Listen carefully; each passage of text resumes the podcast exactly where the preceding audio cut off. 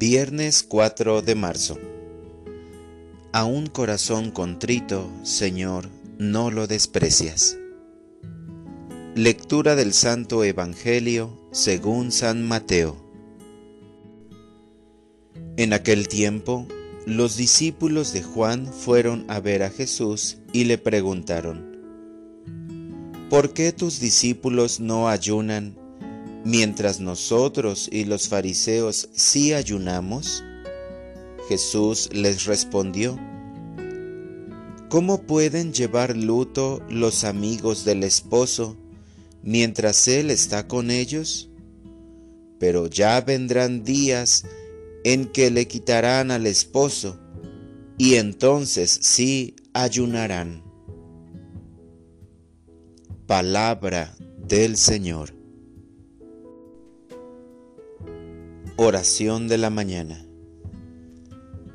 Entenderé tu ayuno.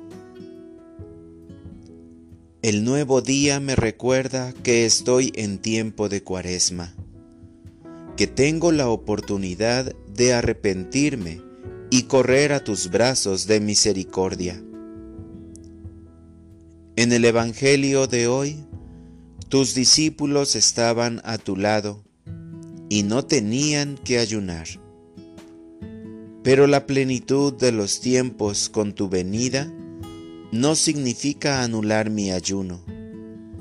Es una práctica siempre necesaria porque da a mi vida disciplina y resistencia moral.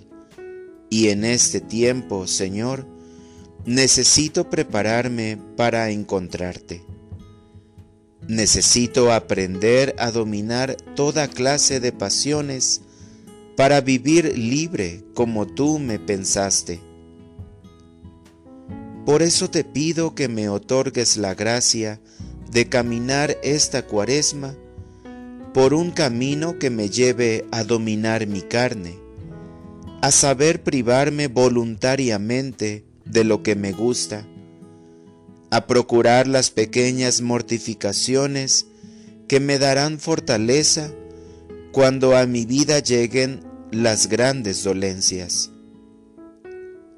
Ayúdame a fijar mis ojos en tu cruz un buen rato, para entender tu ayuno y por amor esforzarme en el mío, para orientar mi vida. Hoy reflexionaré conmigo mismo qué maneras de ayuno practico y si no lo hago, ¿de qué forma puedo empezar a ayunar en esta cuaresma? ¿Qué alimentos que me gustan puedo omitir? ¿Qué palabras que digo puedo dejar de decir? ¿Qué lugares que frecuento puedo dejar de frecuentar? Es viernes daré este paso. Gracias Señor, porque me confirmas en tu palabra que te agrada que yo haga algunos sacrificios por amor a ti y que cumpla las cosas que me pides.